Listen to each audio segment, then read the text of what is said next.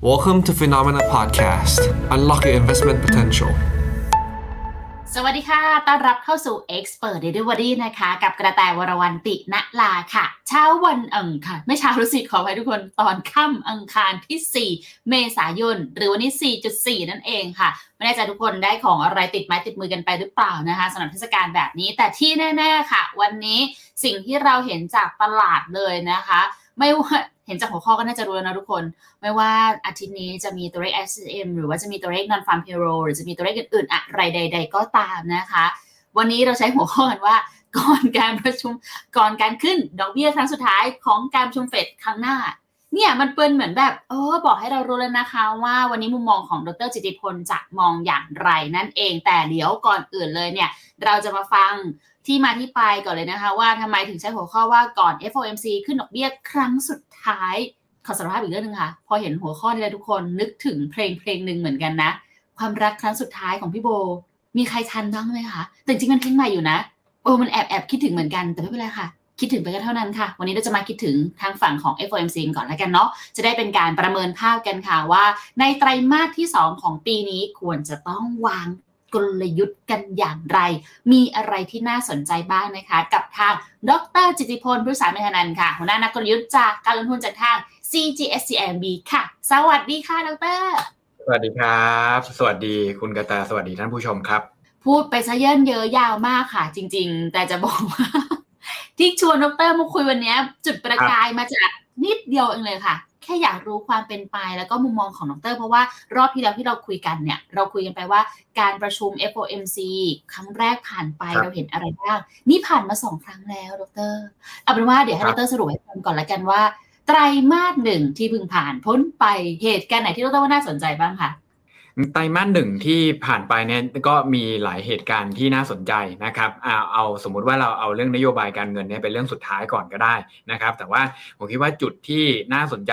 หลักๆเนี่ยน่าจะมี2อสาอย่างอย่างแรกเลยก็คือเหตุการณ์อ่า SVB นะครับอ่าอันนี้ก็เป็นเหตุการณ์ที่เรียกว่าเข้ามาแบบไม่คาดฝันนะครับอ่าราคาน้ำมันที่ปรับตัวลงแล้วก็เพิ่งจะมาปรับตัวขึ้นเมื่อประมาณท้ายไตรมาสอันนี้ก็เป็นจุดที่เรียกว่าไม่คาดฝันเหมือนกันนะครับอ่าในมุมของสินทรัพย์เนี่ยถ้าสังเกตดูจะเห็นว่ามุมมองของนโยบายการเงินเนี่ยเปลี่ยน แล้วก็สินทรัพย์ที่ทำผลงานได้ดีที่สุดในไตรมาสหนึ่งเนี่ยกลับมาเป็นคริปโตเคอเรนซีนะครับอันนี้ก็ถือว่าไม่คาดฝันเช่นเดียวกันนะครับแล้วถ้าเกิดมองย้อนกลับไปในทั้งไตรมาสเนี่ยจะสังเกตเห็นว่าถ้าในฝั่งของหุ้นเนี่ยจะมี sector ที่อ่าได้รับผลตอบแทนดีๆนะครับทำผลตอบแทนได้สูงๆเนี่ยก็คือ tech นะครับแล้วก็พวก consumer discretionary หรือว่าสินค้าฟุ่มเฟือยนะครับก็ไม่คาดฝันเหมือนกันนะครับเพราะว่าอ่าทุกคนก็คงไม่คิดว่าในภาพรวมของดอกเบี้ยขาขึ้นเนี่ยอ่าสอง sector นี้จะทำผลงานได้ดีนะครับแล้วก็ sector ที่ทำผลงานได้ไม่ดีเนี่ยก็คืออ่า sector ในกลุ่มที่เป็น defensive นะครับไม่ว่าจะเป็นอ่ากลุ่ม healthcare นะครับหรือว่ากลุ่มพลังงานที่ปรับตัวลงนะก็ไม่คาดฝันเช่นเดียวกันนะครับเพราะฉะนั้นจจริง ๆ ถ้าเรามองในฝั่งของ การฟื้นตัวของเศรษฐกิจในรอบนี้เนี่ยเรียกว่าอาจจะเป็นจุดที่นักลงทุนเนี่ยตัดสินใจไม่ถูกนะครับอพอมองกลับมาที่ตลาดเงินตลาดทุนเนี่ยก็เป็นจุดที่ตลาดเงินตลาดทุนก็มีความแปลกแล้วก็ประหลาดเป็นพิเศษนะครับเพราะฉะนั้นจริงๆ ถ้าให้สรุปไตรมาสหนึ่งเนี่ยผมเชื่อว่าจุดสำคัญจริง ๆ อาจจะไม่ได้มาจากภาพของเศรษฐกิจมากนักนะครับอาจจะมาจากภาพของมุมมองของตลาดกับนโยบายการเงินนะครับแล้วก็เรื่องที่ 2 ก็อาจจะมาจากโพซิชันของนักลงทุนก่อนที่จะเข้าสู่ไตรมาสหนึ่งนะครับก็เลยทำให้ผลเนี่ยมันดูอาจจะไม่ได้เหมือนกับที่ทุกคนคิดไว้ครับ จริง ๆ แต่ถ้าให้แต่นิยามอะค่ะดรโจ แต่มีความรู้สึกว่าไตรมาสหนึ่งปีนี้มันดูแปลกๆ เหตุการณ์เซอร์ไพรส์เข้ามาก็ค่อนข้างเยอะอะไรที่แบบ ฝันเกินคาดฝันก็มีมาให้เห็นได้อยู่เหมือนกันนะคะ แต่ว่าทีเนี้ยค่ะ พอเวลาที่เราเห็นเหตุการณ์เซอร์ไพรส์ไม่ว่าจะเป็นทางฝั่งของ SVB เอง หรือว่าเป็นเรื่องของตัวประกาศน้ำมัน แล้วก็การกลับตัวขึ้นมาอย่างรวดเร็วของหลายๆ sector ค่ะ นั่นหมายถึงว่าครับตลาดเองมีความผันผวนค่อนข้างเยอะเหมือนกัน ความผันผวนที่เราเจอกันในไตรมาสหนึ่งถ้าเกิดเทียบกับอีก 3 ไตรมาสที่เหลือในปีนี้ดรมองว่ามันมีโอกาสที่จะผันผวนได้มากกว่านี้อีกไหมคะ ส่วนตัวเนี่ยคิดว่าความผันผวนต่างๆเนี่ยมันเกิดขึ้นมาจากหลาย factor นะครับ factor ที่ชัดเจนที่สุดเลยก็คือภาพรวมของเศรษฐกิจนะครับคือตอนนี้เรียกว่าตัวเลขเนี่ยในปีที่แล้วกับตัวเนี้ยกับปีนี้นะครับกับไตรมาสหนึ่งเนี่ยมันมีความแตกต่างกันอยู่เรื่องเดียวเลย ก็คือว่าปีที่แล้วเนี่ยเศรษฐกิจมันมีโอกาสที่จะเติบโต โดยเฉพาะอย่างยิ่งในฝั่งของในฝั่งของ develop market นะครับคนที่เติบโตน้อยๆปีที่แล้วก็คือเศรษฐกิจฝั่งเอเชีย โดยเฉพาะอย่างยิ่งจีนนะครับเพราะว่าเขามีล็อกดาวน์ปัญหาก็คืออ่ามันเติบโตน้อยๆแต่ก็ยังเติบโตอยู่ มาปีนี้เนี่ยเริ่มไตรมาสหนึ่งอ่าเริ่มไตรมาสหนึ่งเนี่ยเราเห็นจีนฟื้นขึ้นมา แต่ว่าเราเห็นอเมริกากับยุโรปเนี่ยที่มีความเสี่ยงถดถอย ตัวนี้เป็นจุดที่สร้างความปั่นป่วนนะครับแล้วก็สร้างความผันผวนอย่างแรก เพราะว่าการที่มีเศรษฐกิจถดถอยกับเศรษฐกิจไม่ถดถอยเนี่ยคือผลตอบแทนมันต่างกันเยอะมากนะครับบวกกับลบเลย อันนี้คือข้อแรกก่อนนะครับ อย่างที่ 2 เลยก็คือภาพรวมของเงินเฟ้อภาพรวมเงินเฟ้อเนี่ยก็ค่อนข้างชัดเจนนะครับว่าส่งผลกระทบกับ 2 เรื่อง เรื่องแรกเลยก็คือเรื่องเกี่ยวกับการเปลี่ยน sector ของการลงทุนนะครับคือถ้าเกิดเรายังเห็นเงินเฟ้อสูงอยู่นะอ่าแล้วยังเห็นแบบการฟื้นตัวของเศรษฐกิจที่ดีอยู่เนี่ยเราก็จะลงทุนในกลุ่มที่เป็น material ลงทุนในกลุ่มที่เป็น value ลงทุนในกลุ่มพลังงานต่อได้นะครับแต่พอเงินเฟ้อมันทำท่าเหมือนปักหัวลงเนี่ยเราก็จะต้องเปลี่ยนกลุ่มเราก็จะย้ายเป็นกลุ่มเนี่ยสินค้าฟุ่มเฟือยอาจจะบอกว่าโอเคก็ย้ายมาเป็นกลุ่มแบบเซอร์วิสนะครับหรือไม่ก็อาจจะย้ายมาเป็นกลุ่มที่ได้รับประโยชน์จากเงินเฟอ้อที่ปรับตัวลงเยอะๆ อย่างเช่นเทคโนโลยีอ่านี้ก็ชัดเจน เพราะฉะนั้นเนี่ยก็เป็นความผันผวนที่ 2 เพราะว่าตลาดเนี่ยมันพยายามจะ rotate ตัวเองอยู่ตลอดเวลา เมื่อไหร่ก็ตามที่รู้ทิศทางเนี่ยมันก็จะเปลี่ยนนะปีที่แล้วเนี่ยถ้าเราจำกันได้ sector เดียวนะครับที่ทำผลงานได้แบบตื่นเต้นที่สุดก็คือพลังงาน พอมาปีนี้เนี่ยนะครับคือถามว่าจะไปต่อหรือจะกลับอ่าอันนี้คือมันชัดมากมันบวกกับลบเลย เพราะนั้นความผันผวนสูงแน่นอน แล้วก็อย่างสุดท้ายเนี่ยที่ผมพยายามจะ แนะนำนักลงทุนอยู่เสมอนะครับก็คือนโยบายการเงิน นโยบายการเงินเนี่ยจะเป็นจุดหลักที่เรียกว่าเหมือนเป็นตัวคูณของตลาดนะครับคือถ้าตลาดขยับไปทางด้านไหนเนี่ยปกติแล้วนโยบายการเงินเนี่ยมันมาได้ 2 แบบแบบแรกเลยก็คือว่าก็เพื่อชะลอผลกระทบทางเศรษฐกิจอ่าซึ่งอาจจะส่งผลกระทบกับตลาดเงินตลาดทุนก็ได้ อย่างที่ 2 ก็คือช่วยตลาดเงินตลาดทุน ซึ่งก็อาจจะส่งผลกระทบกับเศรษฐกิจนะครับอะ สิ่งที่เราเจอเนี่ยเราก็คือธนาคารกลางนะครับพยายามจะแก้ปัญหาเศรษฐกิจ ก็คือแก้ปัญหาเงินเฟ้อนั่นแหละ ด้วยการขึ้นดอกเบี้ย อันนี้มันก็ส่งผลกระทบกับตลาดเงินตลาดทุนแน่นอนนะครับสามอย่างนี้แหละเป็นสิ่งที่ทำให้ตลาดเนี่ยมีความผันผวนมาก ๆ ในช่วงไตรมาสที่ผ่านมาครับรวมทั้งภาพรวมเศรษฐกิจ ภาพรวมของเงินเฟ้อนโยบายการเงิน ซึ่งตอนนี้เรากำลังอยู่ในจุดที่นโยบายการเงินเองเนี่ยอาจจะเป็นอีกจุดสำคัญเลยถูกไหมคะที่เรา ตลาดเองเริ่มตีความกันแล้วว่าช่วงของที่เหลือในปีนี้ มันอาจจะมี turning point อะไรบางอย่างที่ต้องติดตามด้วยเนาะใช่จุดที่ผมคิดว่าน่าสนใจนะครับ ก็คือถ้าเกิดเราดูไตรมาสหนึ่งก่อนไตรมาสหนึ่งเนี่ยมันมีความน่าสนใจในเรื่องของนโยบายการเงินอยู่ โดยเฉพาะอย่างยิ่งในฝั่งของธนาคารกลางสหรัฐนะครับอ่าถ้าผมไล่มานะในภาพเนี่ยจะสังเกตเห็นเลยว่าไตรมาสหนึ่งเนี่ยเป็นไตรมาสที่เฟดขึ้นดอกเบี้ยนะครับจนพบกับปัญหาธนาคารอ่านี่คือสิ่งที่ตลาดคิดนะครับถามว่ามันเป็นเรื่องจริงไหมอ่าผมไล่ดูนะคนที่ขึ้นดอกเบี้ยเยอะที่สุดในไตรมาสหนึ่งเอาเอาเอาคนที่อ่าเป็นธนาคารกลางใหญ่นะฮะรู้หรือเปล่าคือใครเอ่ยไม่ใช่เฟดนะฮะจริงๆคือ ECB ขึ้นมาร้อยเบสิสพอยต์ ECB นี้ขึ้นมาจาก 2.75 ขึ้นมา 3.75 นะฮะ อ่าเฟดเนี้ยจริงๆแล้วขึ้นแค่50เท่ากับแบงก์ชาติเองนะอ่าใช่แต่ว่าคนเนี่ยรู้สึกว่ามีปัญหามากนะครับอ่ามีปัญหากับเฟดมากอ่าแล้วก็คนที่ยังคงดอกเบี้ยอยู่ 2 คนก็คือ BOJ กับ PBOC นะครับอ่าไตรมาสที่2เนี่ยสิ่งที่เราคิดก็คืออ่าเฟดแล้วก็ ECB แล้วก็แบงก์ชาติเนี่ยอาจจะต้องขึ้นดอกเบี้ยนะครับอ่าแล้วก็จะต้องจบดอกเบี้ยขาขึ้นในตอนนี้เลยอ่าอันนี้คือสิ่งที่ตลาด ครับเพราะฉะนั้นถ้าเกิดเรามองว่าความแตกต่างจะอยู่ตรงไหนก็คือเนี่ยที่เราใช้หัวข้อว่าก่อนขึ้นดอกเบี้ยครั้งสุดท้ายนะครับ ประเด็นก็คือมันอาจจะมี 2 ครั้งก็ได้นะ หมายถึงครั้งสุดท้ายเนี่ยมันไม่ได้หมายความครั้งหน้าก็สุดท้ายเลยนะอ่าในไตรมาสที่2เนี่ยผมเชื่อว่ามันมีครั้งแรกก็คือเดือน 5 วันที่4นะครับอะครั้งนี้มีความเป็นไปได้ที่จะเป็นครั้งสุดท้ายอาเซว่า 50 50 เพราะว่าอีกครั้งหนึ่งก็คือจูนนะครับเดือน 6 วันที่ 15 ผมคิดว่า 2 ครั้งนี้เป็น 2 ครั้งที่คริติคอลมากสำหรับตลาดนะครับว่าการขึ้นดอกเบี้ยเนี่ยมันจะไปจบตรงไหน เพราะว่าปกติแล้วธนาคารกลางสหรัฐเนี่ยจะมีมุมมองที่แตกต่างจากนักลงทุนทั่วไปนะครับ เพราะว่าเขาไม่ได้ต้องการให้หุ้นขึ้นนะต้องคิดแบบนี้ก่อนนะอ่าเขาไม่ได้ต้องการให้หุ้นขึ้น แต่เขาต้องการให้เศรษฐกิจเนี่ยไม่มีปัญหา คนที่เป็นเจ้านายเขานะครับ ก็ต้องคิดเลยว่าไม่ใช่นักลงทุนอย่างพวกเราด้วย เขาไม่ได้มีหน้าที่ที่จะลดดอกเบี้ยเพื่อเพื่อให้หุ้นเนี่ยขึ้นหรือว่าคริปโตขึ้นนะฮะเขามีหน้าที่แล้วก็หัวหน้าของเขาเนี่ยคือรัฐบาลหรือว่าประชาชนอเมริกา ซึ่งตอนนี้ปัญหาที่เป็นปัญหาหลักเลย เราอาจจะบอกว่า ประเทศไทย จริง ๆ ประเทศไทยปัญหาหลักก็ปัญหาเดียวกันนะ พอถามคนธรรมดาถามว่าปัญหาคืออะไรทุกคนจะต้องตอบเหมือนกันบอกว่าปัญหาปากท้องข้าวของราคาแพงซึ่งอันนี้เนี่ยวิธีการแก้ไขมันไม่ใช่การลดดอกเบี้ย แล้วก็ทำให้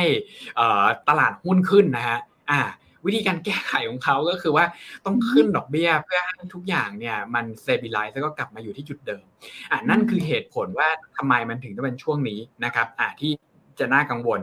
ปัญหาคือสิ่งที่ตลาดคิดเนี่ยเขาคิดว่าถ้าเกิดสุดท้ายแล้วเศรษฐกิจมันจะชะลอตัวเฟดอาจจะมีโอกาสที่จะต้องลดดอกเบี้ยกลับคืนมา เพื่อช่วยตลาดเงินตลาดทุนหรือว่าช่วยเศรษฐกิจหรือเปล่านะครับนั่นคือเหตุผลว่าทำไมไตรมาสถัดไปเนี่ยไตรมาสสามแล้วก็ไตรมาสสี่ ตลาดเนี่ยมองว่าโอกาสที่เฟดจะลดดอกเบี้ยเนี่ยมี เพราะฉะนั้นเนี่ยความน่าสนใจมันอยู่ตรงนี้เลย ความน่าสนใจมันจะอยู่ตรงนี้เลยที่ว่าไตรมาสสองกับไตรมาสสามเนี่ยสิ่งที่เรากำลังจะเห็นนะครับอ่าถ้าเป็นแบบที่ตลาดคิดก็คือขึ้นแล้วก็ไปจบที่ไตรมาสสองไตรมาสสามเป็นลดดอกเบี้ยกับโป้งๆเลย แล้วก็ไตรมาสสี่เนี่ยก็คือ November December คือรวมแล้วลดดอกเบี้ยไปร้อยเบสิสพอยต์กลับไปอยู่ที่ประมาณแบบสี่เปอร์เซ็นต์ อ่าถามว่าความจริงมันจะเป็นยังไงเนี่ยเรากำลังจะต้องเจอนะครับว่าอ่าครั้งสุดท้ายก่อนที่เฟดจะขึ้นดอกเบี้ย ตลาดเนี่ยมันจะผันผวนมากๆ เพราะว่าอนาคตตอนนี้มันมีอยู่ 2 มุม มุมแรกก็คืออย่างแรกเลยนะฮะว่าถ้าเกิดเฟดขึ้นดอกเบี้ยต่อ expectation ของตลาดที่คิดว่าเฟดจะลดดอกเบี้ยเนี่ยมันจะหายไปหรือเปล่าอ่าอันนี้อันนี้ชัด เพราะว่าตอนนี้ไม่ขึ้นนะตอนนี้ไม่ขึ้นทุกคนก็คิดไปคิดไปล่วงหน้าแล้วว่าสงสัยจะลดนะฮะแต่เหตุการณ์นี้มันเคยเกิดขึ้นกับเราแล้วช่วงประมาณอ่า ช่วงประมาณปลายปีที่แล้วใช่ไหมปลายปีที่แล้วเนี่ยเราคิดว่าเฟดจะเฟดจะหยุดขึ้นดอกเบี้ย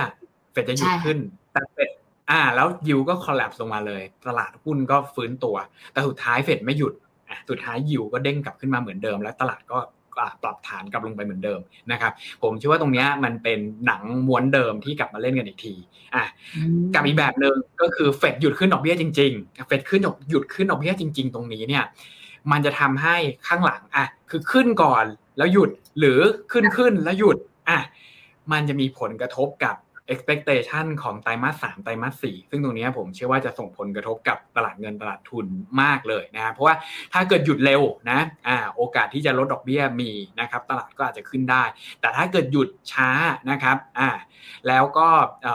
เหมือนไม่หยุดก็คือขึ้นดอกเบี้ยต่อไปสองครั้ง โอกาสที่จะเห็นยิวขึ้นเนี่ย หลังไปจากตรงนี้ก็จะมีมากขึ้น อีกจุดหนึ่งที่ผมคิดว่าน่าสนใจแล้วก็ทำให้การขึ้นดอกเบี้ยครั้งนี้ หรือว่าการหยุดขึ้นดอกเบี้ยครั้งนี้ หรือว่าตลาดก่อนที่จะจบดอกเบี้ยขาขึ้นเนี่ยมันน่าสนใจมากคือเหตุผลที่มันจะทำให้ดอกเบี้ยเนี่ยหยุด นะฮะผมใช้ scenario เลยนะฮะว่ามันมี scenario อยู่ 3 อย่างที่ดอกเบี้ยเนี่ยมันจะสามารถหยุดได้นะครับ ซึ่งในความเป็นจริงเนี่ยแต่ละอย่างมันก็หยุดได้ไม่ไม่ไม่ sudden เหมือนกันนะฮะถ้าเกิดเป็นแบบปกติอ่าปกติเนี่ยผมจะเรียกเศรษฐกิจณปัจจุบันว่า no landing จริงอย่างที่คุณกระแตพูดเมื่อกี้เลยนะฮะว่าจริงๆแล้วมันมีเหตุการณ์แล้วก็มันก็มีตัวเลขหลายอย่างที่มัน on the ground อยู่ตอนนี้นะครับอย่างเช่นตัวเลขการจ้างงานนอกภาคการเกษตรที่จะมีการรายงานในวันศุกร์ที่จะถึงเนี่ยคือตัวเลขต่างๆเนี่ยมันบอกเราว่าจริง ๆ เศรษฐกิจอเมริกาเนี่ยยังไม่ได้ถดถอย แล้วเงินเฟ้อก็ไม่ลดนะฮะอะถ้าเป็นลักษณะนี้เนี่ย การที่เฟดจะหยุดขึ้นดอกเบี้ย สิ่งที่เกิดขึ้นก็คือถ้าเฟดหยุดขึ้นดอกเบี้ยจริงๆเนี่ยมันอาจจะทำให้ curve เนี่ย steep ในแง่ที่ว่าbond yield ตัวหลังเนี่ยมันขยับขึ้น หรือเขาเรียกว่า bear steepen อะถ้าเป็นลักษณะนี้เนี่ยปกติแล้วนะฮะสินทรัพย์ต่างๆเนี่ยมันมักจะไม่กระทบกระเทือนมากนักหรอก แต่ว่าตลาดเนี่ยก็จะวิ่งเข้าไปสู่ในจังหวะที่ต้องพูดยังไงดีนะฮะจะวิ่งเข้าไปอยู่ใน growth cycle ฉากใหม่อ่า growth cycle ฉากใหม่ที่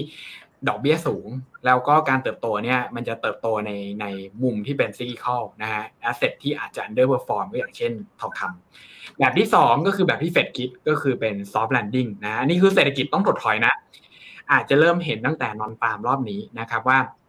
จ้างงานไม่เกิน 2 0 0 0 0นอะถ้าจ้างงานไม่เกิน 2 0 0 0 0 0แล้วก็เงินเฟ้อมีโอกาสที่จะลดลงเนี่ย อันนี้ยิวจะ stabilize นะครับ อะคือ curve เนี่ยมีโอกาสที่จะ flat มากขึ้น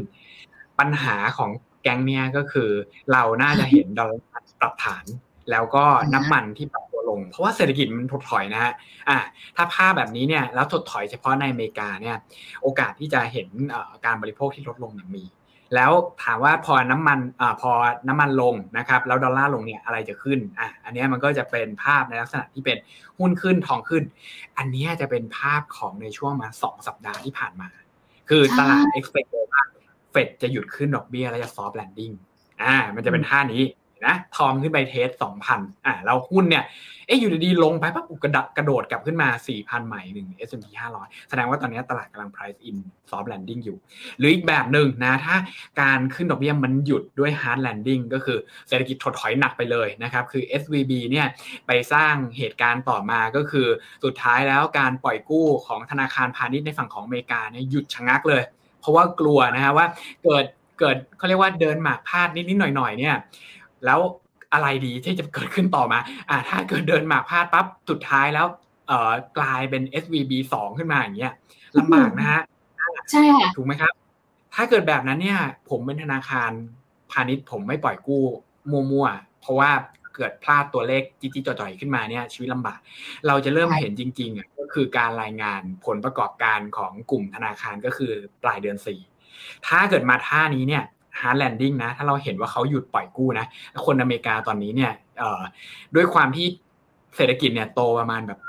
ศูนย์จุดตึ๊ดๆไม่เยอะนะฮะแต่เงินเฟ้อเนี่ยอยู่ประมาณสามสี่เปอร์เซ็นเพราะนั้นคนปกติเนี่ยบอกเลยนะว่ากู้มาใช้จ่าย ไม่ไม่มีทางนะยกเว้นว่าจะต้องลดระดับคุณภาพชีวิตลงอ่าหรือกินน้อยลงไม่อย่างนั้นเนี่ยคือแค่ราคาของที่แพงขึ้นเนี่ยมันก็มันก็ยังไงก็ตามคุณภาพไม่เพิ่มอยู่แล้วนะครับ สิ่งที่เราจะเห็นเนี่ยยิวมันจะลงอ่าแบบที่ตัวหน้าลงไปได้เลย ปึ้งอ่าแล้วก็หุ้นเนี่ยมีโอกาสที่จะปรับฐานลงมา แต่ว่าตลาดเนี่ยอาจจะปิดรับความเสี่ยงก่อนนะก็คือดอลลาร์เนี่ยอาจจะแข็งขึ้นมาอ่าแล้วก็ปล่อยไพรปรับตัวลง ถ้าเกิดอย่างนี้เนี่ยก็ มุมมองในฝั่งของหุ้นต่อให้เฟดลดดอกเบี้ยนะครับต่อให้เฟดลดดอกเบี้ยเนี่ยก็อาจจะไม่ได้ดีกับตลาดมากนักครับดอกเตอร์ค่ะ แต่ว่าอันนี้มันเป็นภาพของเศรษฐกิจที่น่าจะเกิดขึ้นได้3 scenario ถูกไหมคะ แต่เมื่อกี้เราคุยกันมันจะมีประเด็นหนึ่งคือเรื่องที่ว่าดอกเบี้ยจะขึ้นแล้วลดหรือดอกเบี้ยจะขึ้นไปเรื่อยๆ มันจะมีอีก scenario นึงที่มันสามารถเกิดขึ้นได้เหมือนกัน คือดอกเบี้ยจะขึ้นแล้วคงไว้ยาวๆ ไม่ลด อันนั้นเกิดขึ้นได้ไหมคะดร จริงๆเนี่ยทุกคน forecast แบบนั้นหมดนะฮะแล้วก็ในฝั่งของเฟดเนี่ยก็ forecast แบบนั้นเหมือนกัน แต่ว่าจุดที่ผมคิดว่าน่าสนใจคือเรามาดู forecast ของเฟดก็ได้นะฮะผมหยิบ forecast ล่าสุดมา นะฮะของ FOMC ในช่วงที่มีการประชุมกันครั้งล่าสุดมาก็คือเดือนมาร์ปี 2023เพิ่งเพิ่งผ่านมานะครับอะเรามาดูก่อนว่าคณะกรรมการเนี่ยโหวตกันยังไงบ้างนะครับโอเคมี 10 ทั้งหมดประมาณอ่า18 คนนะครับ 10 คนโหวตบอกว่า5ถึง5.25 คือขึ้นอีกหนึ่งครั้งแล้วคงไปจบปี อันนี้เขาให้เนี่ยเขาคือให้ปลายปีนะ เหมือนที่คุณกระแตพูดเมื่อกี้เลยสนาริโอนี้ก็คือแบบขึ้นละค้างโอเค อีกคนนึงบอกขึ้นแล้วลด อะมีคนหนึ่งบอกขึ้นแล้วลดก็คือโอเค ลดลงมา 25 basis point มาจบที่อ่ามาจบที่ 4.7515 อีกแก๊งหนึ่งบอกว่าขึ้นต่อไป เอาไว้มาถึง 6 นะ คนที่ราบอกสูงสุดนะครับ คราวนี้มันสอดคล้องกันกับภาพรวมของเศรษฐกิจหรือเปล่า ปัญหาก็คือเรามาท่านี้อ่าเรามาดูเรื่องของ GDP growth ก่อน สิ่งที่ธนาคารกลางมองเนี่ยอ่าสิ่งที่ธนาคารกลางมองก็คือเขาปรับ GDP growth ลงนะฮะเลนเนี่ยอยู่ที่ประมาณ0ถึง0.8 ของเดิมเนี่ย 0.4 ถึง 1 หมายความว่ายังไงฮะ คือไตรมาสหนึ่งเนี่ยยังไงก็โตอยู่แล้ว เพราะเราเห็นตัวเลขเอ่อ job growth ที่เพิ่มขึ้นมหาศาล5แสนกว่า3แสนกว่า เดือนนี้ต่อให้ขี้หมูขี้หมาแสนหนึ่งเนี่ย มันก็จะมี job growth แบบเกือบล้านตำแหน่งในเดือนอในช่วงไตรมาสหนึ่งที่ผ่านมา การ forecast บอกว่า GDP จะศูนย์เนี่ยในปี 2023 เนี่ย มันหมายความว่าเราจะเห็น recession อีก 3 ไตรมาส ไม่หนึ่งในสามเนี่ยก็คืออาจจะทั้งสามเลย ซึ่งผมไม่แน่ใจนะครับว่าคนที่ projection เนี่ย คนที่ให้ projection เนี่ยคือคนที่ให้ต่ำสุดหรือเปล่าแต่ว่า อันนี้มันบอกเราหนึ่งอย่างว่า คือถ้าเราเห็น GDP ติดลบเนี่ยคำถามคืออยู่จะคงดอกเบี้ยที่ห้าไหวหรอนะฮะอันนี้คือข้อแรก ข้อที่สองข้อที่สองผมก็คือบอกว่า โอเคอะเรามาบอกว่า GDP ติดลบไม่เป็นไรไม่เป็นไรอาจจะแบบเทคนิคอลเหมือนปี 2022 ก็ได้ นะติดลบนิดเดียว แต่ว่าสิ่งที่เขามองต่อก็คือว่า โอเค เรื่องของ unemployment นะฮะ unemployment เนี่ยเขาลดในฝั่งของมุมมองลงก็คือเขาไม่ได้คิดว่าจะต้องมีคนตกงานเยอะขนาดนั้น แต่ว่าการประชุมครั้งนี้ก็ยังบอกเหมือนเดิมว่าตกงานแน่นอนปปีนี้ยังไงก็ต้องมีประมาณ 0.4 นะฮะอ่าที่ตกงานต่อให้คือดึงแกลบลงมาเนี่ยจาก 4.4 ลงมาเนี่ยเหลือประมาณ4%อันนี้ก็บอกเหมือนกันว่า โอเค ถ้ามีคนตกงานเนี่ย คำถามหลัก ๆ เลยก็คือว่าตกงานแล้วอยู่จะไม่ลดดอกเบี้ยหรอ หรือว่าอยู่จะคงค้างอย่างนี้ต่อไปเรื่อยๆโอ้อะอันนี้ก็จะเป็นคำถามที่มันดูไม่ค่อยลงตัวเท่าไหร่ มันดูไม่ค่อยลงตัวเท่าไหร่ เพราะว่าถ้ามีคนตกงานจริง ๆ นะครับ โอกาสที่เฟดจะลดดอกเบี้ยอย่างที่ตลาดคิดเนี่ยมันก็มีอ่าอันนี้เรามองมองเรามองจาก projection ของเฟดก่อนนะพยายามอ่านใจเขา ซึ่งผมคิดว่ายากมาก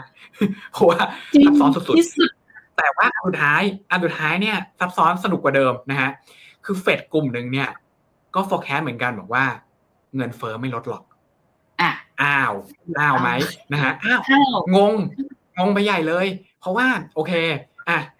สนาริโอที่มันจะคงและค้างได้เนี่ย มันมีละ อะมันมีก็คือว่าถ้าเกิดสุดท้ายเศรษฐกิจถดถอย แล้วก็คนตกงาน แต่เงินเฟ้อขึ้น อันนั้นแหละคือจะเป็นกรณีของที่คุณกระแตพูดเลยว่าจำเป็นที่จะต้องคงดอกเบี้ยที่ระดับสูงต่อ เพราะฉะนั้นเนี่ยผมมองในแง่ของความเหตุการณ์ที่จะเกิดขึ้นได้ในฝั่งของตลาดเงินตลาดทุนนะครับอะผมก็เลยย้อนกลับมาให้ดูภาพนี้ คือในฝั่งของอเมริกาเนี่ยเราเราพูดกันง่าย ๆเลยนะครับว่าโอกาสที่เอ่อเศรษฐกิจเนี่ยจะถดถอยแล้วเงินเฟ้อไม่ลดเนี่ย มันมีหรือเปล่า มันมีแต่ว่ามันยากมาก ถ้ามันจะเกิดขึ้น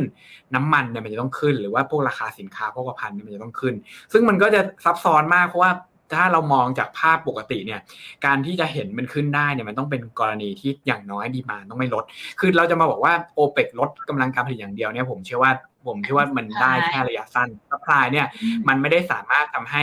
คือ ถ้าหยุดผลิตไปเลยเนี่ยผมเชื่อว่าโอเค เงินเฟ้ออาจจะขึ้น แต่ว่าสุดท้ายเนี่ย transition เราเห็นแล้ว อย่างเช่นในฝั่งยุโรปเนี่ยชัดเจนเลยนะ อ่าว่าไม่ก็เป็นไรเราจะทำไม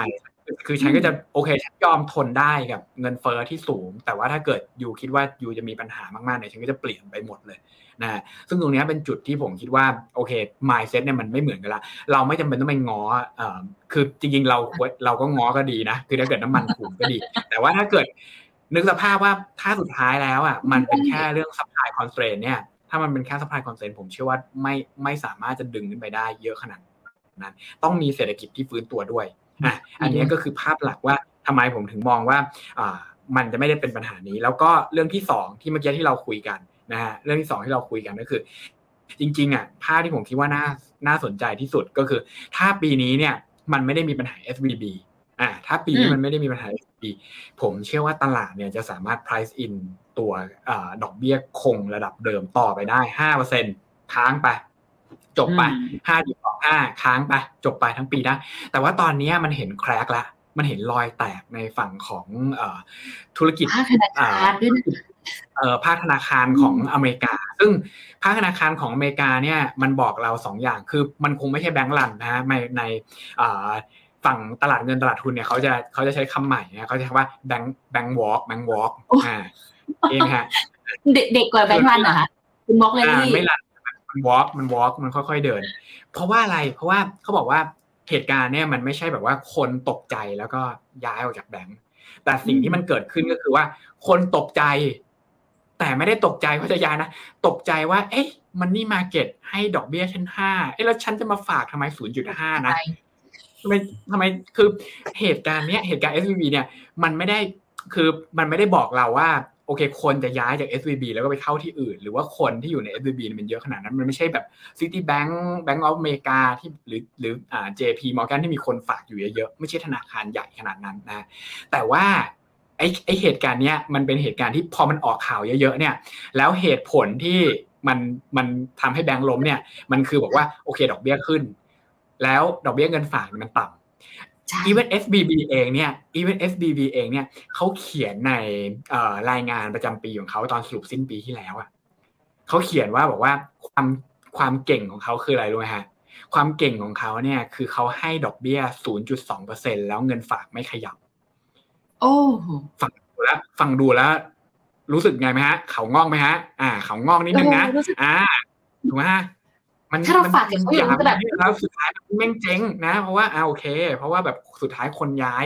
ผมเชื่อว่าตรงเนี้ยอีเวนต์เนี่ยมันเป็นอีเวนต์ที่ทำให้คนธรรมดารู้สึกมากขึ้นว่าฉันจะฝากเงินทำไมนะคือคือมันไม่ได้ปลอดภัยขนาดนั้นข้อแรกอ่าแล้วก็ข้อสองเนี่ยก็คือโอ้ไอไอตัวที่ทำให้แบงค์ขาดทุนเนี่ยก็คือ bond yield นี่ที่มันสูงอ้าวแล้วทำไมฉันจะต้องมาฝากเงินที่แบงค์ต่ำๆด้วยนะที่ money manager ได้สูงอันนี้มันจะไหลออกเพราะฉะนั้นไม่แปลกใจที่เราจะค่อยๆเห็น flow มันย้ายจากเงินฝากเงินฝากลดลงเรื่อยๆนะแล้ว flow ไปเข้า money market การที่เงินไปเข้า money market เนี่ยถามว่าแบงค์เนี่ยทำไง lending ของแบงค์มันต้อง tighten โดยอัตโนมัตินะเพราะว่าเงินฝากหายถูกอ้าวอันเนี้ยมันก็จะเป็นภาพที่ผมรู้สึกว่า คือยังไงนะ คือเราจะสามารถคงดอกเบี้ยที่สูงขนาดนี้ต่อไปได้ไหมคงได้นะ แต่สุดท้ายเนี่ยเราจะเห็นแบงก์วอล์กเนี้ยหรือวอล์กเอาเอาเดอะแบงก์เนี่ยอย่างเงี้ยต่อไปเรื่อยๆสุดท้ายมันจะเกิด ปัญหาขึ้นมาเองนะครับว่าถ้า liquidity ในตลาดมันลดลงถึงระดับหนึ่งเนี่ยมันมีความเป็นไปได้เหมือนกันที่สิ่งที่ตลาดคิดเนี่ยมันจะไม่ผิดก็คือการประชุม FOMC ช่วงประมาณ second half ของปีนี้เนี่ยมันมีโอกาสที่จะต้องลดดอกเบี้ยกลับคืนมาเหมือนกันนะฮะดรกำลังจะบอกว่าจากกรณีของตัว SVB อะค่ะ มันทำให้เราเห็นจริง ๆ ว่า ภาพของคนอเมริกาตอนนี้เขาเกิดการตระหนักรู้ 2 เรื่องด้วยกันใหญ่ ๆ คือหนึ่งเลยคือ การฝากเงิน ไม่ใช่ช่องทางที่ปลอดภัยที่สุดละ เพราะได้เรียนรู้เรื่องของว่าการประกันเงินฝาก กับ 2 เลยคือสินทรัพย์อื่น ๆ อย่างตัวตราสารหนี้ก็ให้ยิวที่สูงกว่าการฝากหรือตัวเซฟิงเยอะมากหลายหลายเท่าตัวเลยมันเลยอาจจะทำให้เราได้เห็นภาพของการ rotate เงินจาก saving ไปสู่ money market มากขึ้นอย่างนี้ถูกไหมคะ ถูกต้องครับ จริงๆอะมันเป็นมันเป็น story ที่แบบอาจจะซับซ้อน เพราะว่าคนอเมริกาเนี่ยปกติแล้วพอเวลาเขาลงทุนก็คือเขาก็จะลงทุนแบบหกสิบสี่สิบก็คือ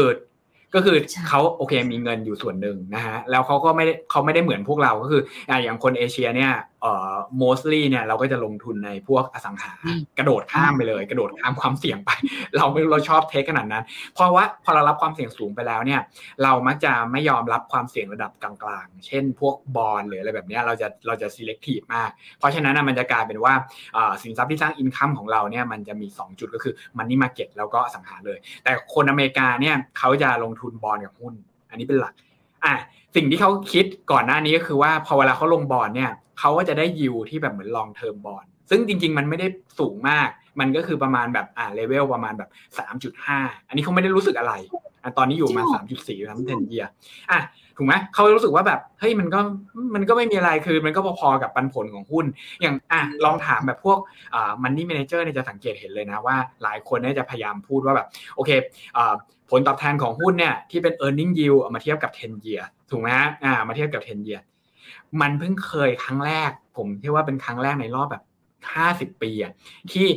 คือ front end หรือว่า policy rate มันสูงซะจนแบบอ่ามันดึงแบบพวกสามเดือนหกเดือนอะไรแบบนี้ให้มันขึ้นแบบลอยขึ้นไปทันทะลุบอลซึ่งเราก็ไม่เคยเจอเหมือนกันว่ามันมีแต่ money market นี่แหละที่ให้ห้าเปอร์เซ็นอย่างอื่นมันไม่มีอย่างอื่นเนี่ยให้แบบสามสี่เปอร์เซ็นถ้าไปซื้อบอลระยะยาวก็ไม่ได้นะฮะอะมันเลยเป็นครั้งแรกเหมือนกันที่เอ๊ะ เราเพิ่งจะมารู้สึกว่าอ้าว อย่างนี้ก็ซื้อแต่ money market ดินะครับ อ่า มันก็เลย flow เนี่ยสังเกต flow ไม่ได้เข้าบอลไม่ได้ไปแบบไปไปไป risk on ไปแบบ bet ในฝั่งของตราสารหนี้ว่า yield จะปรับตัวลงนะฮะแต่เงินเนี่ยมันแค่ถอยออกจากเด p o s i t เนี่ยมาเข้ามาที่ market แค่นั้นเอง นี่แทบจะเป็นเรียกว่าหนึ่งในไม่กี่ครั้งที่เกิดขึ้น อืม เนี่ยก็เป็นจุดที่ผมคิดว่าตลาดเนี่ยมันมี development ที่ที่น่าสนใจนะฮะงั้นแล้วแบบนี้ในช่วงไตรมาสที่สองดรโจจะแนะนำยังไงดีล่ะคะ มันดูสับสนวุ่นวายแปลกๆอีกไหมเนี่ยไตรมาสสอง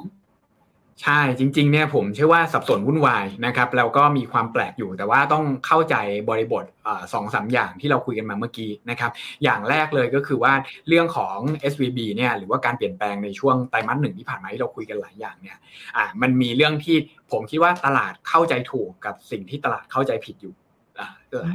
หลายอย่างเลยเอาสิ่งที่เข้าใจผิดก่อนแล้วกัน ผมว่าเออสิ่งที่เข้าใจถูกก่อนเอาสิ่งที่เข้าใจถูกก่อน อ่า เรามีถูกบ้างเราไม่ได้ผิดหมดทุกอย่าง จริง ๆอะคือคอนเทนซัสของตลาดผมเชื่อว่าไม่ผิด อย่างแรกเลยคือเศรษฐกิจมีโอกาสที่จะชะลอตัวจากเหตุการณ์นี้นะฮะไตรมาสหนึ่งที่ผ่านมาเนี่ยมีความเป็นไปได้ที่เฟดจะลดดอกเบี้ยอ่าแล้วก็มีความเป็นไปได้ที่ดอกเบี้ยเนี่ยมันจะจบขาขึ้นแถวๆนี้ เพราะว่าเราเริ่มเห็นรอยแตกของเศรษฐกิจแล้วก็ตลาดเงินตลาดทุนละนะครับ อันนี้จริง อันนี้จริง อ่าแล้วถ้าเศรษฐกิจชะลอตัวเข้าถดถอย อันนี้จริงว่าเฟดก็ลดดอกเบี้ยได้นะครับอ่าคราวนี้อย่างที่สองที่ผมคิดว่าตลาดเนี่ยเข้าใจผิดก็คือตตลาดเนี่ยคิดว่าถ้าเฟดหยุดขึ้นดอกเบี้ย หรือลดดอกเบี้ยเนี่ยมันคือต้องกลับไปทำ QE ทันทีเลย อ่า หรือว่าการอัดฉีดเงินเข้าไปเนี่ย มันคือการทำ QE ซึ่งในความเป็นจริงเนี่ย มองในแง่ของเฟดเนี่ย ผมเชื่อว่าเราเราพูดกัน คนละเรื่องอ่าหนึ่งก็คือการอัดฉีดเงินเข้าไปผ่านพวกเอ่อนโยบายพิเศษของเขาเนี่ยเพื่อช่วยสภาพคล่องของตลาดเนี่ยมันไม่ใช่การทำคืออ่าโอเค technically มันอาจจะเป็นว่าโอเคคือ QE แต่ว่าในเชิงของอความตั้งใจเนี่ยมันไม่ใช่ มันไม่ใช่การที่เขาตั้งใจจะไป inflate สินทรัพย์บางอย่าง เพื่อช่วยกระตุ้นเศรษฐกิจ อ่า หรือว่าเข้าไปดูด toxic asset บางอย่าง เพื่อช่วยกระตุ้นเศรษฐกิจเหมือนในช่วงมันปี 2008 มันไม่มีนะ ตอนนี้มันไม่มี toxic asset ถ้าจะมีสินทรัพย์ที่ toxic ที่สุดตอนนี้คืออะไรก็คือ ก็คือคริปโตเคอเรนซีอ๋อนึกว่าผมจะพูดดอลลาร์ถูกไหม คือคือนึกสภาพว่าคริปโตเคอเรนซีเนี่ยมันยิ่ง complicate story ไปมากกว่าเดิมว่าถ้าเกิดผมเป็นธนาคารกลางสหรัฐเนี่ย แล้วผมเห็นโอ้โห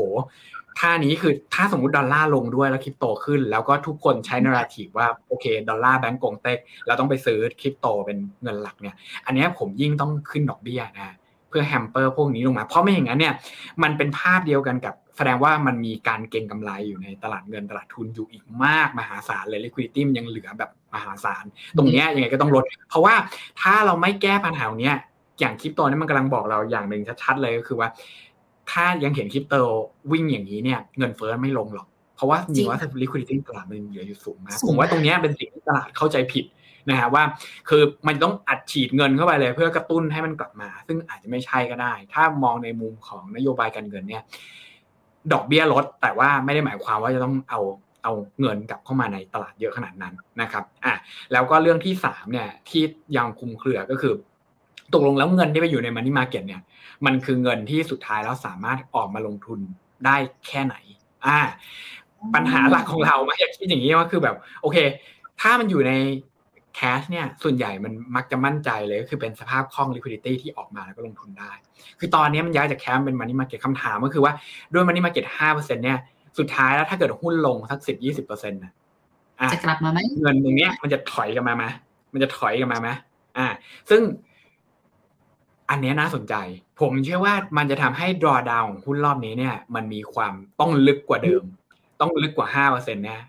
ผมถึงจะรู้สึกว่า โอเค ผมถึงจะกลับมา ถ้าเงินมันย้ายจากนี่ไปอยู่ในฝั่งของ money market เยอะขึ้น ถ้าเกิดเฟดไม่ลดดอกเบี้ยเร็วนะครับ โอกาสที่จะเห็น draw down ที่ลึกกว่านั้นเนี่ยก็จะมี อะซึ่งเราก็มีตัวเลขนะครับอ่าเราก็มีตัวเลขว่าถ้าเกิดเป็นภาพของการลงทุนเนี่ยถามว่ามันจะเป็นยังไง อ่า มันจะเป็นยังไง ถ้า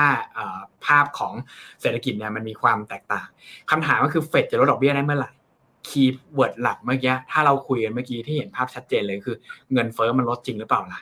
นะฮะเพราะถ้าเงินเฟ้อไม่ลดจริงเนี่ยอ่าแล้วเรายังเห็นเรายังมีการเก็งกำไรในสินทรัพย์ทางการเงินต่าง ๆ อยู่เนี่ยโอกาสที่เฟดจะลดดอกเบี้ยจริงเนี่ยมันก็จะน้อยนะฮะต่อให้เฟดหยุดขึ้นดอกเบี้ยนะครับก็ไม่ได้หมายแล้วเงินเฟ้อไม่ลดเนี่ยอ่าก็อาจจะเป็นภาพของการลงทุนแบบหนึ่งอ่าขณะเดียวกันถ้าเงินเฟ้อมันลดจริงอ่าเฟดหยุดขึ้นดอกเบี้ย ภาพการลงทุนก็จะเป็นอีกแบบหนึ่งผมเอาดาวโจนมาให้ดูนะครับแล้วก็ย้อนกลับไปดูเทรนด์ของการขึ้นดอกเบี้ย แล้วมาจบนะฮะก็คือ last Fed high เนี่ยในช่วง 10 ครั้งที่ผ่านมาคือย้อนกลับไปถึงประมาณปีเอ่อ197 กว่าๆนะครับอะสังเกต ผมก็ไปดูว่าดอกเบี้ยเฟดตอนนั้นมันจบที่เท่าไหร่ความน่าสนใจคือแล้วผมก็ไปหาว่าดาวโจนซึ่งเป็นดัชนีเก่าแก่กว่านะฮะก็เลยใช้ตัวนี้นะฮะว่าอ่ารีเทิร์นหลังจากที่เฟดหยุดขึ้นดอกเบี้ย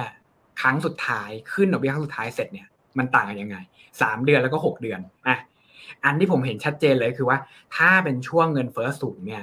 เฟดหยุดขึ้นดอกเบี้ยเกิดอะไรขึ้นฮะ ผมสามระเดือบานยให้หลังสีตลาดลง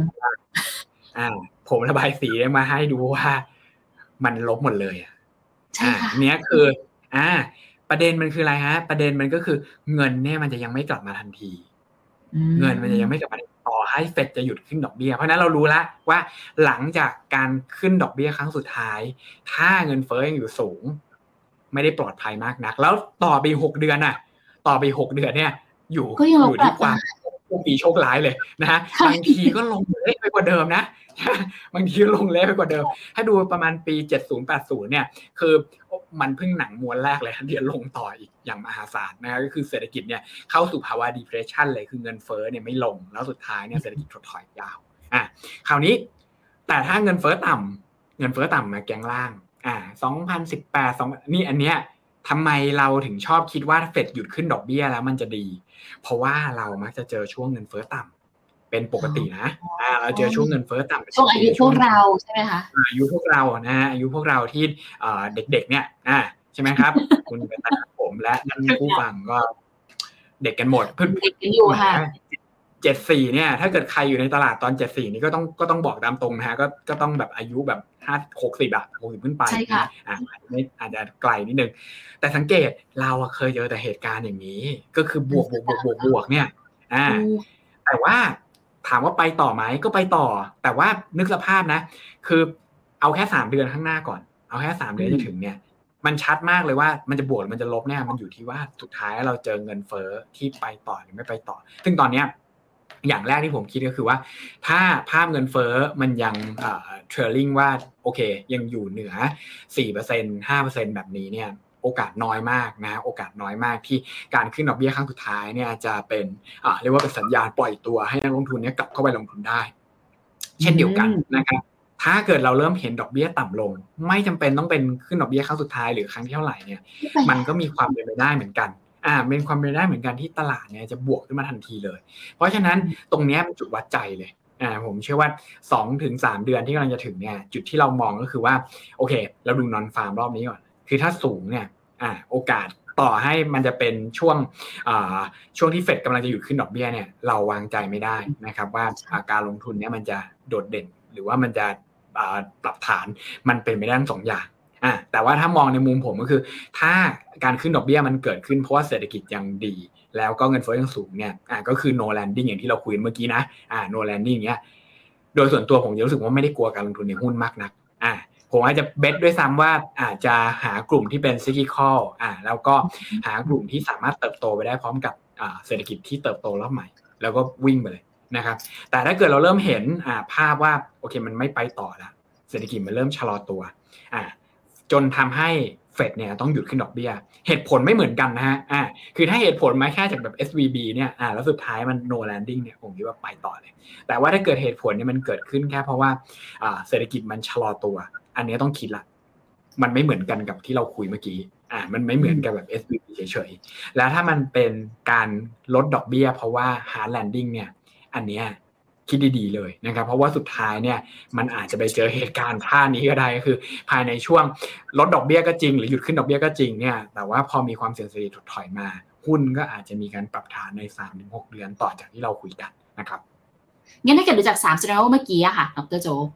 มีอันเดียวเลยที่หุ้นน่ากลับไปลงทุนคือ no landing ถูกไหมคะ อ่า คือส่วนตัวเนี่ยผมจะมองว่าถ้ามันเป็นไปได้ดีที่สุดเลยก็คือเป็น soft landing อ่า ซึ่งโอกาสเกิดเนี่ยถามว่าเยอะไหมเนี่ยคือตอนนี้ก็เป็นเอ่อ projection ของตลาดนะครับแล้วก็เป็นความคาดหวังของตลาดว่า มันควรจะเป็นแบบนี้แหละอ่าก็คือ soft landing จริงๆ ตลาดเนี่ยก็พยายามจะคิดเข้าข้างตัวเองพอสมควรนะว่าถ้า soft landing คือว่าเศรษฐกิจไม่ถดถอยละกัน แล้วก็เงินเฟ้อลดลง แล้วสุดท้ายเนี่ยเฟดก็ลดดอกเบี้ยได้ร้อยเบสิกพอยต์นะขึ้นครั้งสุดท้ายก็คือครั้งหน้าแล้วก็หลังจากนั้นเนี่ยก็ก็คงแป๊บหนึ่งแล้วก็ลดดอกเบี้ยเลย แต่ถามว่ามันจะตรงกับ ออ objective ของเฟดหรือเปล่า อันนี้ผมไม่แน่ใจอ่าแต่ตรงกับใจตลาดแน่นอนนะ ตรงกับใจตลาดแน่นอนแต่ว่าตรงกับ objective เฟดหรือเปล่าผมไม่แน่ใจ เพราะว่าถ้าเศรษฐกิจไม่ถดถอย คำถามคือแล้วเงินเฟ้อมันจะลดลงได้ยังไงเร็วนะครับอ่าต้องบอกเลยว่าคือภาพของเงินเฟ้อเนี่ยเฟดก็ forecast ดีนะครับแล้วก็จุดที่ผมคิดว่าน่าสนใจก็อย่างที่เขาพูดก็คือเรื่องของตลาดแรงงานเนี่ยมันไม่เหมือนพวกราคาสินค้า คือตลาดแรงงานเนี่ยมันเป็นภาพของ service ซึ่งเซอร์วิสณปัจจุบันเนี่ยมันอ่ามันปรับตัวขึ้นได้ในลักษณะที่เขาเรียกว่าเป็น profit led อ่า inflation หมายความว่ายังไง หมายความว่าจริง ๆ แล้วเนี่ยคือ มันขึ้นเพราะว่ามันขึ้นได้อะอ่า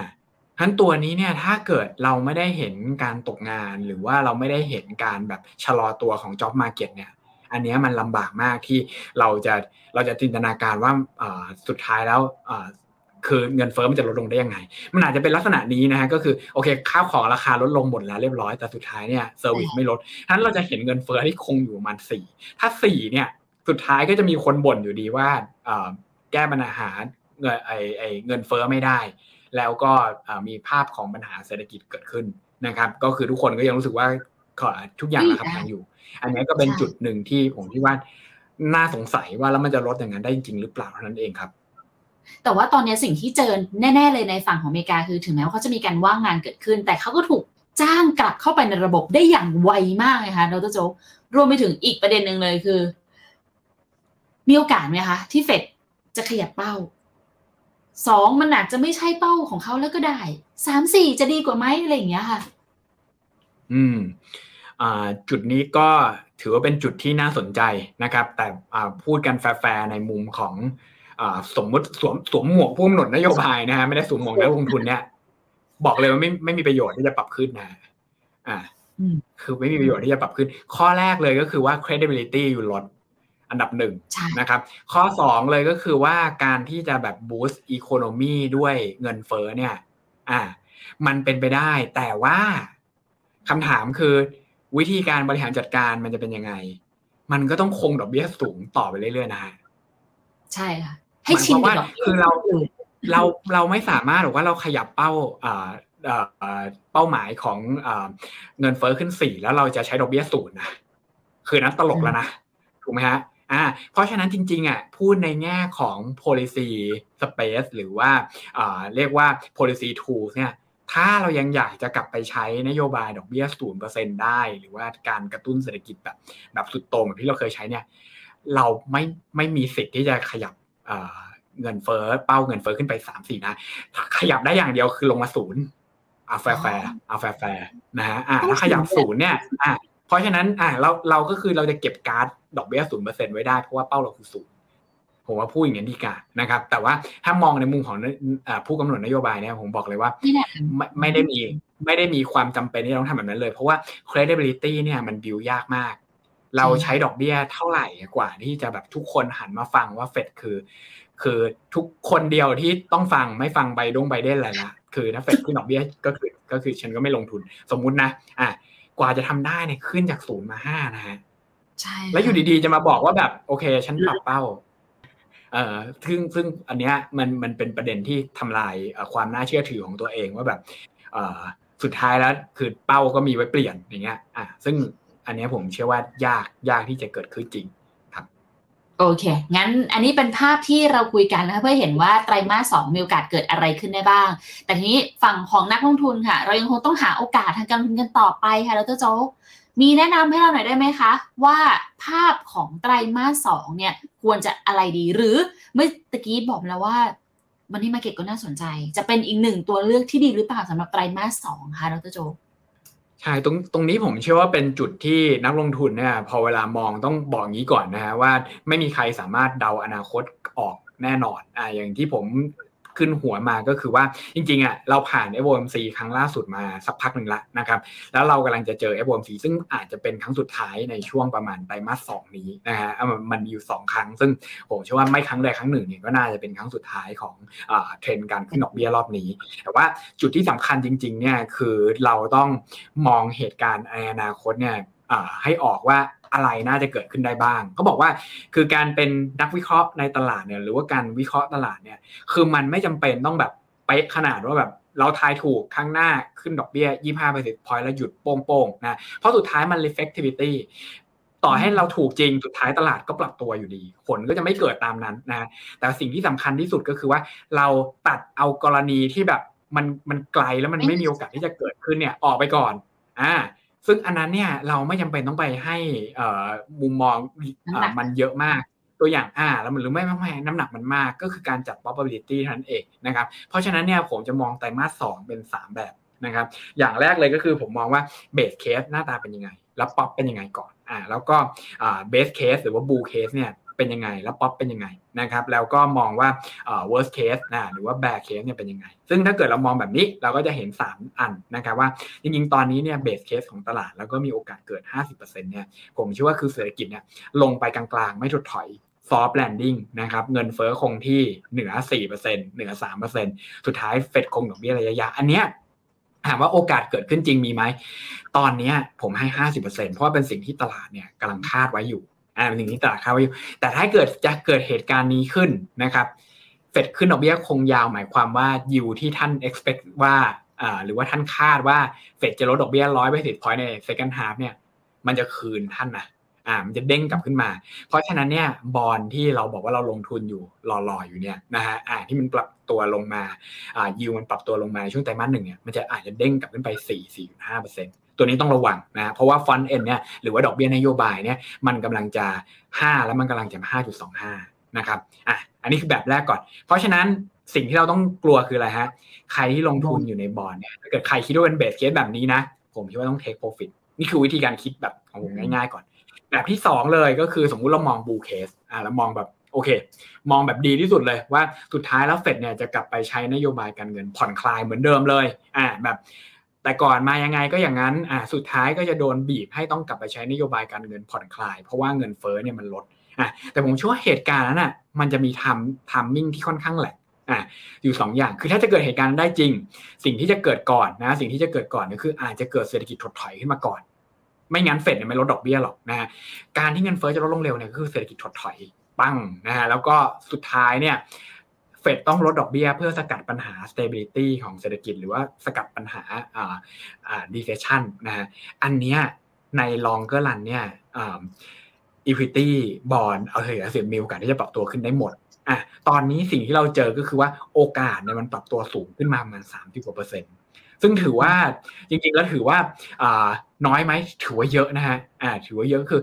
ถ้าเกิดอยู่ดีๆแล้วไอเหตุการณ์แบบสไตล์แบบ SVB เนี่ย มันทำให้ธนาคารพาณิชย์อย่างที่เราคุยกันเมื่อกี้นะฮะทั่วโลกเนี่ยคือหยุด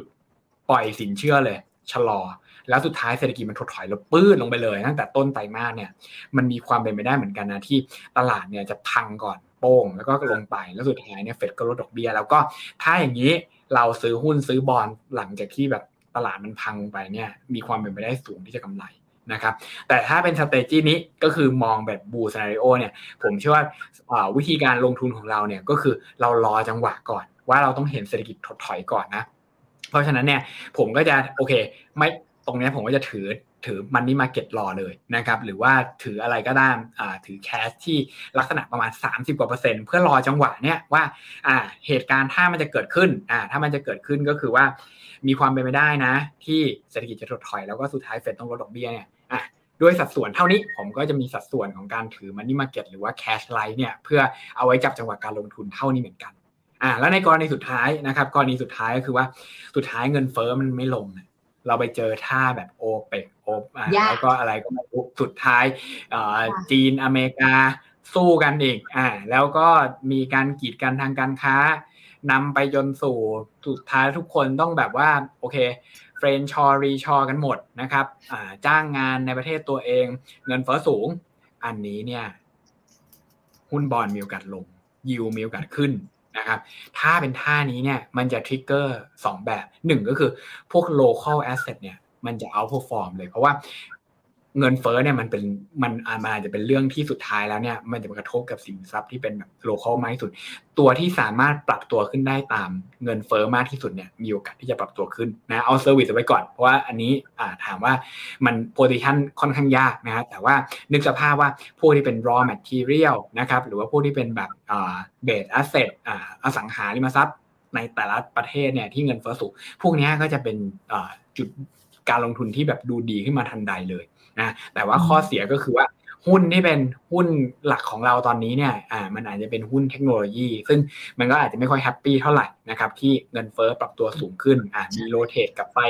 อ่าสังหาโรเทตกับไปพลังงานโรเทตกับไปแบงก์อ่าลักษณะเนี้ยก็อาจจะมีดาวไซริกอ่าพอสมควร เพราะฉะนั้นเนี่ยก็ต้องระมัดระวังตรงนี้เหมือนกันนะครับว่าหุ้นแล้วก็บอลมีโอกาสที่จะปรับตัวลงนะตรงเนี้ยผมจะเลือกเลยว่า 20%ที่เหลือเนี่ยผมก็จะถือสินทรัพย์ที่อ่าเบสิคลี่เนี่ยสามารถ hedge ตัวเงินเฟ้อได้ หรือไม่ก็ อาจจะมองในแง่ที่ง่ายกว่านั้นก็คือว่าสามารถ hedge กรณีที่เป็น worst case ที่หุ้นเนี่ยปรับฐานลงมาได้นะครับ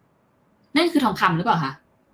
มันก็มองได้สองอย่าง เพราะว่าถ้าเกิดหุ้นปรับฐานท่านี้ อ่า มองปรับฐานท่านี้เนี่ย มันอยู่ที่ว่าภาพรวมของเศรษฐกิจสหรัฐเป็นยังไง คือถ้าเกิดเศรษฐกิจสหรัฐมัน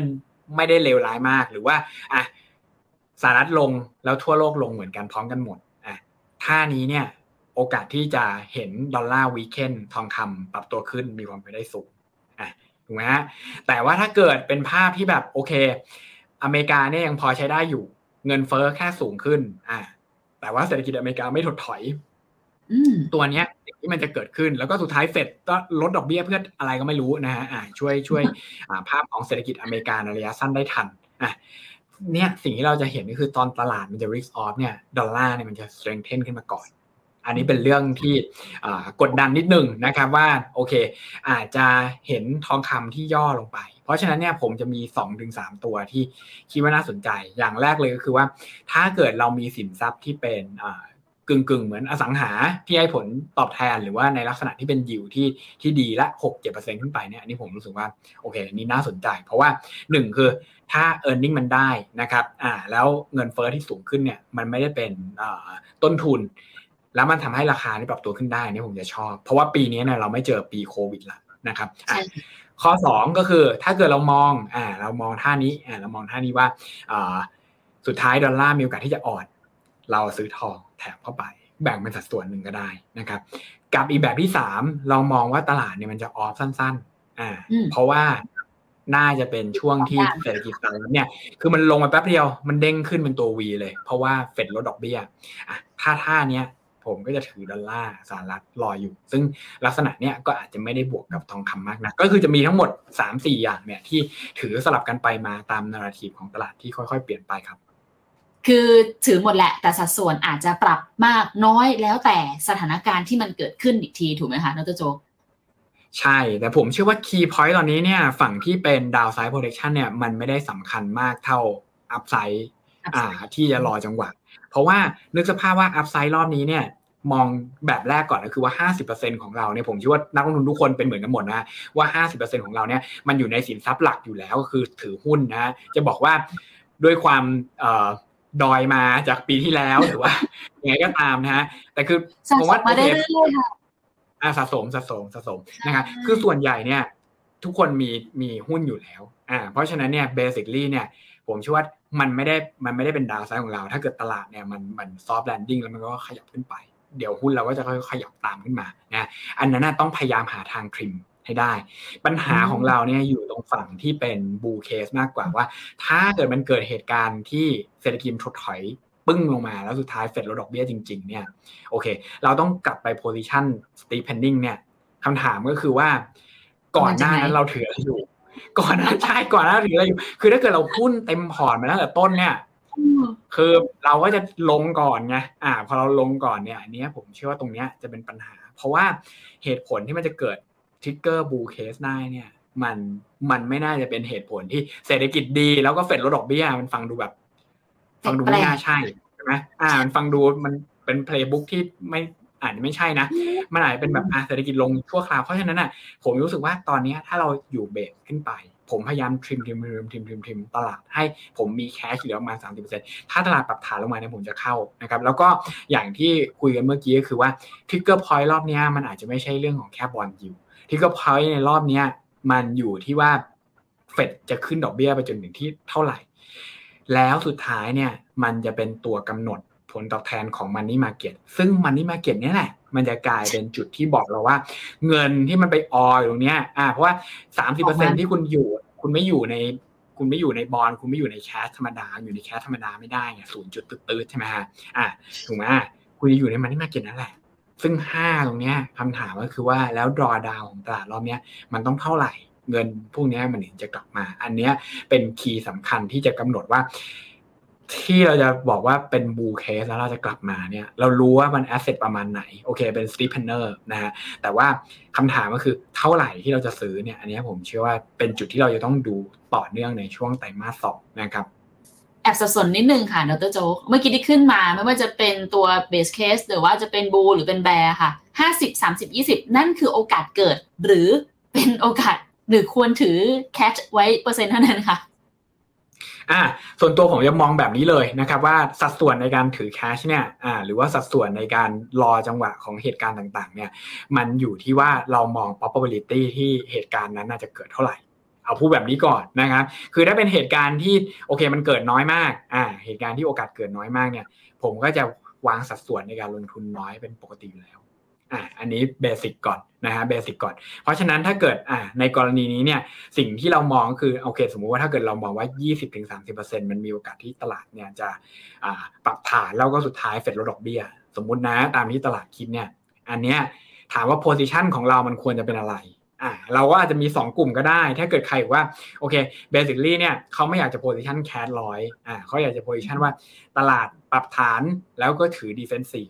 อ่า ถือหุ้นกลุ่ม healthcare ถือคอน sumer staple ลงไปแล้วอันนั้นก็ได้เหมือนกันนะแต่ก็จะเป็นสัดส่วนในประมาณเนี้ยที่เรา position บน 30%ซึ่งมันก็อยู่ที่ว่านักลงทุนแต่ละท่านเนี่ยจะมี risk appetite แบบไหน หรือว่าจะจ้องตลาดใน time frame แบบไหน คือถ้าเกิดเราบอกว่า time frame แค่หนึ่งถึงสามเดือนเนี่ยอ่าแล้วเราพูดกันในช่วงของไตรมาสสองเนี่ย ผมเชื่อว่า upside ของการถือไปยาวๆเนี่ย หรือ carry ในช่วงสามเดือนเนี่ย มันไม่ได้คุ้มกับการที่เราจะแบบ โอเคเราถือ money market หรือว่าเราถือ cash รอก็ได้ เพราะว่าถ้ามันปรับลงมาจริงเนี่ยสามสิบเปอร์เซ็นเราไปได้ แต่ถ้าเกิดใครที่บอกว่าเรา time frame หนึ่งปีสามปีเนี่ย มันไม่ได้มี point นะฮะที่ตลาดปรับลงสั้น ๆ แล้วสุดท้ายมันเด้งขึ้น ถูกไหมอ่า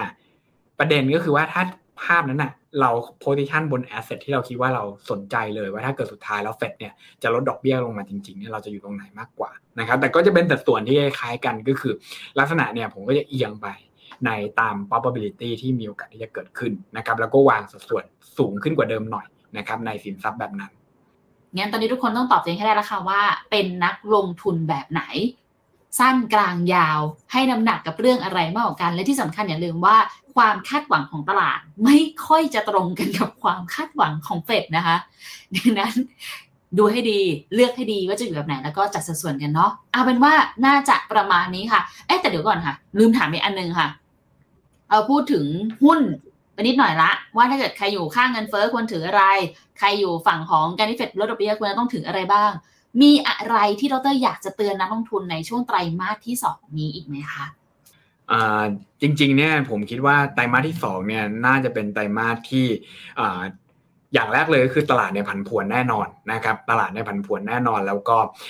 จุดที่สำคัญจริง ๆ ก็คือการขึ้นดอกเบี้ยครั้งสุดท้ายเนี่ย อะมันบอกอะไรกับเรานะครับ ซึ่งถ้าถามจริงๆเนี่ยสิ่งที่ผมคิดว่าการขึ้นดอกเบี้ยครั้งสุดท้ายเนี่ยมันบอกเรา มันบอกเรา2ออย่าง อย่างแรกเลยก็คือว่า 1 คือเรามาใกล้ถึงจุดสิ้นสุดนะครับของเทนดอกเบี้ยขาขึ้นแล้วนะครับ แต่ว่าเหตุผลที่เทนดอกเบี้ยขาขึ้นมาถึงจุดสิ้นสุดเนี่ยมันมีเหตุผลที่ประกอบอยู่ทั้งหมด 2 อย่าง อย่างแรกก็คือเงินเฟ้อมันกำลังปรับตัวลง ซึ่งถ้าเกิดเป็นเหตุผลนี้นะครับโอกาสของการลงทุนก็จะกลับมา แต่ว่าเรื่อง valuation ของตลาดเนี่ยก็จะสำคัญที่สุด เพราะว่าถ้ามีเหตุผลแรกอย่างเดียวนะครับก็คือเงินเฟ้อปรับตัวลงอย่างเดียวเนี่ยสุดท้ายแล้วนะครับนักลงทุนก็จะไปโพซิชันในกลุ่มที่ยังไม่แพง เพราะว่ายิวเนี่ยอาจจะไม่ได้ปรับตัวลงเร็วขนาดนั้น กับแบบที่2นะครับว่าถ้าสุดท้ายแล้ว การขึ้นดอกเบี้ยเนี่ยมันจบ ด้วยเศรษฐกิจที่ถดถอย หรือว่าเกิดด้วยเหตุการณ์อุบิเหตุซึ่งผมเชื่อว่ามันก็จะเกิดแถวๆนี้แหละนะฮะเพราะว่าภาพของดอกเบี้ยเนี่ยที่มันขึ้นมาสูงเนี่ยมันก็เป็นตัวคูณของเหตุการณ์ในในเศรษฐกิจแล้วก็เหตุการณ์ในตลาดเงินตลาดทุน event impact มันก็จะแรงมากพอเวลาดอกเบี้ยเนี่ยมันอยู่ในระดับที่สูงนะครับถ้าเกิดมันเกิดเพราะว่าเศรษฐกิจมันถดถอยจริงๆเนี่ยก็ต้องวางกลยุทธ์ดีๆนะครับว่า downside ที่เราเห็นจากตรงนี้เนี่ยมันก็มีความเป็นไปได้เหมือนกันที่มันจะเกิดขึ้นก่อน แล้วก็อาจจะรุนแรงมากแล้วเงินเฟ้อเนี่ยมันลดลงเร็วไม่ทันนะครับสองสามเดือนที่กำลังจะถึงเนี่ย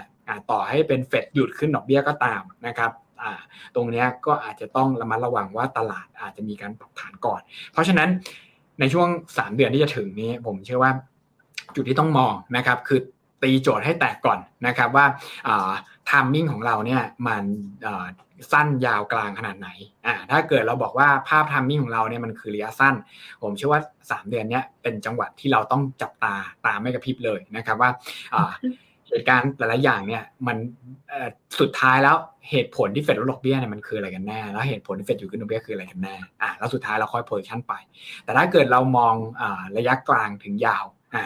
สิ่งที่ผมคิดว่าเราควรต้องจับตาก็คือ การขึ้นดอกเบี้ยครั้งสุดท้ายครั้งนี้เนี่ยสุดท้ายแล้วมันจะส่งผลหรือว่ามันจะชี้ไปที่ terminal rate ประมาณเท่าไหร่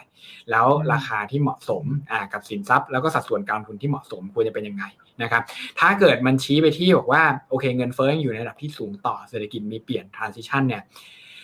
สัดส่วนในการลงทุนเราก็อาจจะต้องเปลี่ยนไปในแง่ที่ alternative asset อาจจะเยอะขึ้นหน่อย บอลอาจจะไม่ได้สูงมากนะครับ การลงทุนในหุ้นเนี่ยก็อาจจะต้องเอียงไปทางด้าน cyclical หรือการลงทุนในหุ้นก็อาจจะเอียงไปทางด้าน value มากขึ้นนะครับ แต่ถ้าเกิดสุดท้ายเนี่ยมันบอกว่าโอเค การขึ้นดอกเบี้ยเนี่ยมัน สุดท้ายแล้วสตรัคเจอร์เนี่ยมันไม่ได้เปลี่ยนภาพของเศรษฐกิจมันเหมือนเดิม แล้วเงินเฟ้อเนี่ยมันก็จะกลับไปเป็นดีเฟลชันท่าเหมือนเดิมเนี่ยอันเนี้ยเราก็จะเอียงไปทางหุ้นเยอะหน่อยนะครับสัดส่วนการลงทุนในบอลอาจจะสูงหน่อยแล้วเราก็ไม่ต้องลงทุนในเอ่อเอ่อ alternative asset มากมายนัก เพราะว่าสุดท้ายเนี่ยเราก็จะเห็นยิวลงนะครับแล้วบอลเนี่ยมันก็จะ outperform พร้อมกับหุ้นนั่นเองครับโอเคค่ะ มีเวลานิดนึงแล้วกันนะขออีกหน่อยค่ะดรสองคำถามเท่านั้นค่ะ อันนี้มาให้ละ อันนี้เอาที่เป็นเข้าเรื่องก่อนนะ ก็ถามเกี่ยวกับเรื่องของ base case equity ปรับลงประมาณเท่าไหร่ครับ จริงๆเอ่อภาพโหเนี่ยถ้ามองดูง่ายๆเนี่ยคิดว่ารอบเนี้ยโอกาสที่จะลงประมาณแบบ15ถึง20%เนี่ยมี แต่ผมคิดว่าลึกกว่านี้เนี่ยยาก เพราะว่าอย่างที่พูดใหม่นะครับ อย่างที่คุยกันไปก็คือว่าอ่าจุดสำคัญจริง ๆ ก็คือรอบนี้เนี่ยเงินมันไม่ได้หายไปไหนอ่ามันไม่ได้เกิดจาก re- คือ recession เนี่ยมันอาจจะดึงอ่า ตลาดลงมาบ้างนะฮะอาจจะทำให้สภาพคล่องในตลาดเนี่ยหายไปบ้าง แต่2-3%เนี่ยผมเชื่อว่ามัน offset ได้นะครับปัญหาก็คืออ่าปัญหาก็คือว่า money market เนี่ยมันอยู่ในเลเวลที่ค่อนข้างสูง เพราะฉะนั้นเนี่ยดอดาวกว่าที่เงินจะกลับมาเนี่ยมันอาจจะช้าแค่นั้นเองนะแต่คิดว่าลึกกว่านี้เนี่ยก็ไม่มีละ เพราะฉะนั้นถ้ามองจากจุดนี้นะเราอาจจะบอกว่า maximum อะสมมุติว่าเราปักหมุด S&P 500 เนี่ยผมคิดว่าขึ้นไปสูงสุดที่ทุกคนจะบ่นว่าแพงเหมือนเดิมแล้วเนี่ยคือประมาณ4,400 ผมคิดว่าไม่ได้ไม่ได้ไกลเกินนี้เลเวลมัน4,000เนี่ยดาวไซด์20ก็อาจจะอ่าอาจจะเยอะไปนิดนึงนะฮะอาจจะอาจเซซะว่าประมาณแบบอ่าสิบนี่นะสิบเปอร์เซ็นก็จะอยู่ที่ประมาณสามพันหกตรงเนี้ยผมเชื่อว่าก็เริ่มจะมีคนรับแล้วเพราะว่าก็จะเป็นสองเท่าของมันนี่มาเก็ตนะฮะโหถ้าสามพันหกนี้เป็นตัวเลขในใจกันเลยนะคะ รับมาหลายรอบมากรับจนมิดวันอะเงิแต่นเด้งทุกรอบนะแต่เด้งทุกรอบนะสังเกตนะอ่านั่นแหละค่ะอะคำถามสุดท้ายค่ะ ดรใช้กล้องกับเลนส์รุ่นไหนคะภาพสีสวยมองหาซื้อกล้องอยู่เลย อ๋อใช้ iPhone นะใช้ iPhone ใช้กล้อง iPhone นี่ค่ะเป็นกล้องหลังของ iPhone นะเอามาเสียบติดกับเอ่อคอมพิวเตอร์ เพราะว่าใช้ iOS ใหม่ แล้วก็เลยใช้กล้อง iPhone ได้ นี่ไง ไปค่ะ สาวก จริงๆอะ แต่ว่าด้านหลังเนี่ยค่ะหมดสีนะครับ ใช่ มัน adjust ทุกอย่างให้เลย อะ โอเค ประมาณนี้นะคะ ขอบคุณดรโจมาก ๆ เลยนะ ที่วันนี้อุตส่าห์มานั่งคุยกับพวกเราทำให้เห็นภาพ แล้วก็แต่คิดว่าวันนี้ได้ใครฟังจนจบอะค่ะ น่าจะได้วิธีการของตัวเองชัดเจนแหละ แต่สำคัญทุกคนจดไว้ให้ดี เวลาเกิดขึ้นมาจริงๆ จะได้รู้ว่าต้องทำอย่างไร โอเคค่ะ วันนี้ขอบคุณดรโจมาก ๆ เลยนะคะ แล้วก็ขอบคุณทุกคนเลยสำหรับการดูไลฟ์ในวันนี้อยู่ด้วยยังไงก็เดี๋ยวรอติดตามกันเนาะ พรุ่งนี้ถ้าเกิดใครมีคำถามกองทุนไปพูดคุยกันได้ใน The Up Trend นะคะ แต่วันนี้ขอลาไปก่อนแล้ว ขอบคุณสำหรับการติดตามไว้เจอกันใหม่ สวัสดีค่ะ ขอบคุณค่ะดรโจบริการที่ปรึกษาการลงทุนส่วนตัวจากฟิโนมีนาจะช่วยให้คุณสามารถจัดการการลงทุนจากคำแนะนำของมืออาชีพด้านการลงทุน ที่คอยดูแลและปรับพอร์ตการลงทุนของคุณให้เป็นไปตามเป้าหมาย สนใจรับบริการที่ปรึกษาการลงทุนส่วนตัว สมัครได้ที่ f i n o m e f i n o m i n a e x c l u s i v e หรือ line at f i n o m i n a p o r t คำเตือน ผู้ลงทุนควรทำความเข้าใจลักษณะสินค้า เงื่อนไขผลตอบแทน และความเสี่ยงก่อนตัดสินใจลงทุน